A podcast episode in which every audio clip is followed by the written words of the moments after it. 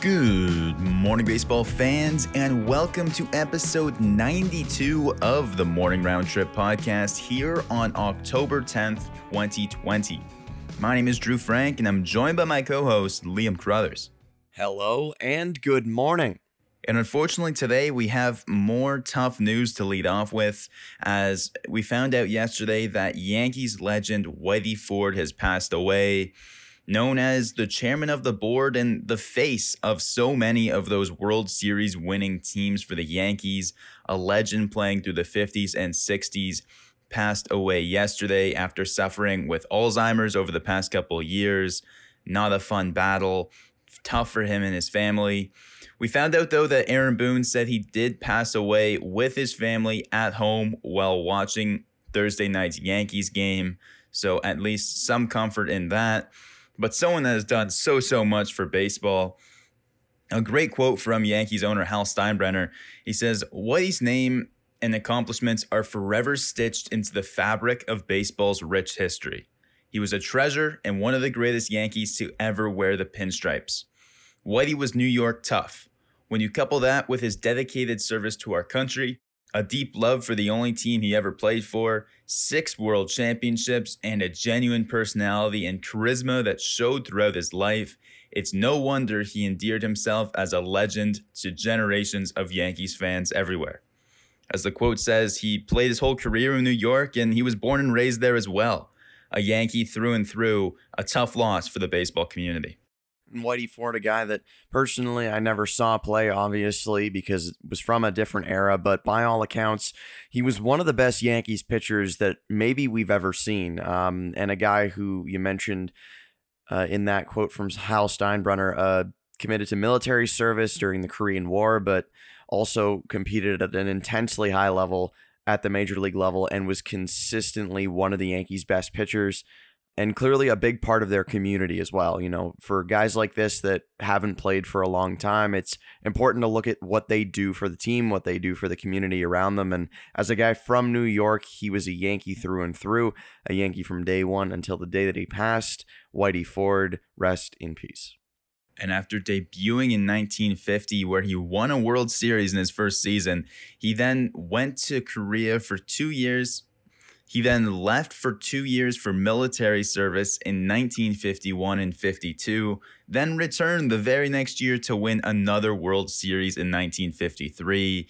Retired with a total of six rings, an, a 236 and 106 record, a 2.75 ERA across nearly 3,200 innings, two ERA titles, a Cy Young, a World Series MVP award 10 All Star game appearances, and eventually an election into the Hall of Fame on the same ballot as his teammate Mickey Mantle. Quite a career, quite a legend there. Now, in a bit brighter news, we did find out yesterday that the MLB has officially passed the 40 day milestone. We haven't had a positive COVID test in well over a month at this point. And it seems with the bubble system that we could be set now. I mean, obviously, you hope for the best, but the numbers do look good. As the MLB announced that they've collected over 64,000 samples with just 91 positives. That's a 0.06% rate, and that, by all accounts, very impressive. It's an impressive number for sure, but one of the things that stands out to me is that they didn't have fans while they were doing these COVID tests, and now they're going to have fans attend the World Series in Texas. So I hope that that doesn't increase things. I hope that that doesn't drastically change the way that the MLB conducts their MLB COVID testing policy, but that remains to be seen. As of right now, though, that 0.06% mark is very impressive and very reassuring. And now we can finally look forward to the actual baseball because on the field there was only one game last night. So maybe a little bit of a shorter episode from us here today, but we do know the ALCS matchup is locked in as Tampa knocks off the Yankees last night to advance. They'll play Houston starting tomorrow night in San Diego. That's the ALCS matchup. The NLCS we've known for a couple days. It's going to be Dodgers Braves. They'll get underway Monday, likely with fans by all accounts right now. The tickets have been sold. It looks like that's set to happen. The Dodgers, they'll also have a drive in viewing party in Dodger Stadium while the game itself happens in Globe Life Field. So that's that's all the excitement for this upcoming week. But man, last night's game did not disappoint. 2 1 finish, a game filled with all sorts of drama. I think probably the best game we've seen all postseason. I don't think that's a stretch at all to say that. An, an, another game where all three runs came on solo home runs two from the Rays, one from the Yankees. Judge hits one over Meadows' head to start the scoring. Meadows ties it up by hitting one over Judge's head. And then Mike Brosseau later on with one of the most dramatic home runs in ALDS history, I'm pretty sure. And that's not to mention that Brett Gardner had a home run potentially hit to him earlier in the game, but he was able to go up and get it off of Randy Arozarena. You mentioned it. This is probably one of the best games that we've seen. I think it's almost comparable with that infamous game with Gio Urshela's grand slam against the Cleveland Indians. So the Yankees definitely producing some must see baseball throughout this postseason. So thank you, New York, for what you have done. But it is Tampa Bay that is moving on after a 2 1 victory. This game ended up being decided by the bullpens, but, you know, not really much to say between the two starters. Both guys were very strong. And then when you move on from Tyler Glasnow as quickly as Kevin Cash decided to do, it's obvious. We had mentioned it yesterday that his bullpen is one of the deepest in the major leagues. He was spoilt for options. Glasnow goes two and a third inning, and as soon as DJ LeMahieu goes up for his second turn at bat, Glasnow is pulled, and Anderson comes in for the Rays, and that would start things out. Gerrit Cole on the other side, though, a guy who's making more money this year than the entire Tampa Bay Rays starting lineup. He was strong in this one, five and a third innings, one hit, one run.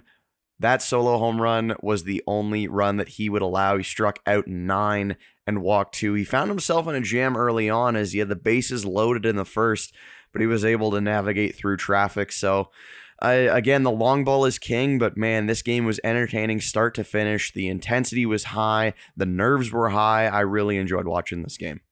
And when we get the bullpen in, it wasn't like there was a dip in quality from the aces on the mound either.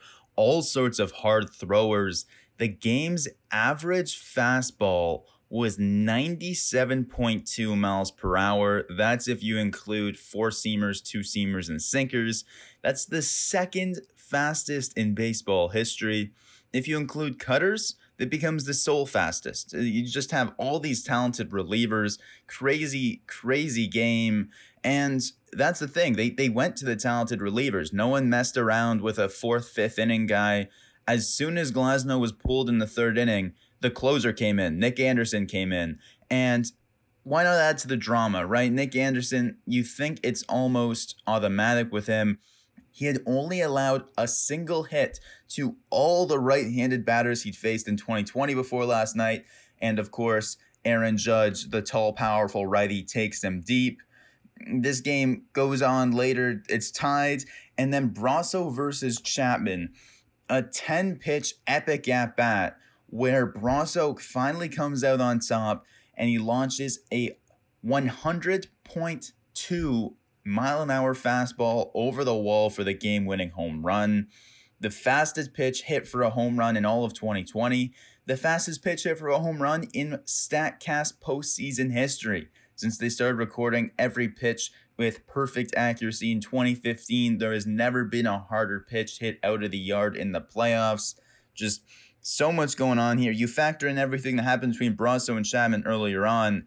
You couldn't script it better and it happens to Aroldis Chapman again. Uh, with the Cubs, it was the seventh inning where he ended up giving up a tying home run to Rajai Davis. And then in 2019, we saw Jose Altuve take him deep, and Mike Brosseau gets his revenge in the best way possible. He does it on the scoreboard. That's what the coaches always tell you to do. Aroldis Chapman, the only pitcher in postseason history to allow multiple go ahead home runs in the eighth inning. When his team is facing elimination. And in the last calendar year, Chapman's given up four home runs, and two of them have ended the Yankees season. I mean, hey, he's got a flair for the dramatic, that's for sure. When Aroldis Chapman is blowing games for you, it's it's probably in a high intensity situation. Man, it, it's gonna be it's gonna be interesting because he's gonna have to serve that suspension after throwing at Brosseau's head earlier in the year. But Mike Brosseau just I mean, not necessarily a guy we talked about all that much. We obviously mentioned him during that saga between the Yankees and the Rays uh, when they were throwing at each other. But Mike Brosseau, you know, not exactly a high profile guy. He's not the Randy Arozarena that we've been talking about. He's not Giancarlo Stanton. He's not Aaron Judge. He he came up in a massive moment here, and he delivered. I I don't think that uh, the pressure got the better of him at all. And you mentioned the fastest pitch that's ever been hit out in postseason history. I mean, what a time to do it. And with all the quality pitching throughout this game, there was not a lot of offense. Each team only had three hits, six total, and Mike Brosseau had two of them in this game. Definitely the star last night. And uh, I mean, this game, it certainly wasn't over because he hits that home run in the bottom of the eighth. The Yankees get one more at bat, and the final out of the game is hit 109.6 miles an hour at third base. Joey Wendle snares it to end the game. But if you saw the camera angle, that ball looked like it almost went right through his webbing. It was hit so hard by Gio Urshela.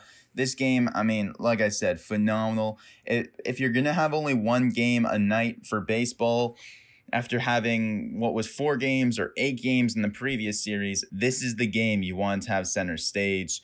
Very, very exciting all the way through. And with the win, Tampa, they advanced to their second ALCS in franchise history. The only other one was 2008. They're still seeking their first championship. We know they'll go up against the Astros next. And then potentially, if they make it through, one of the Braves or Dodgers.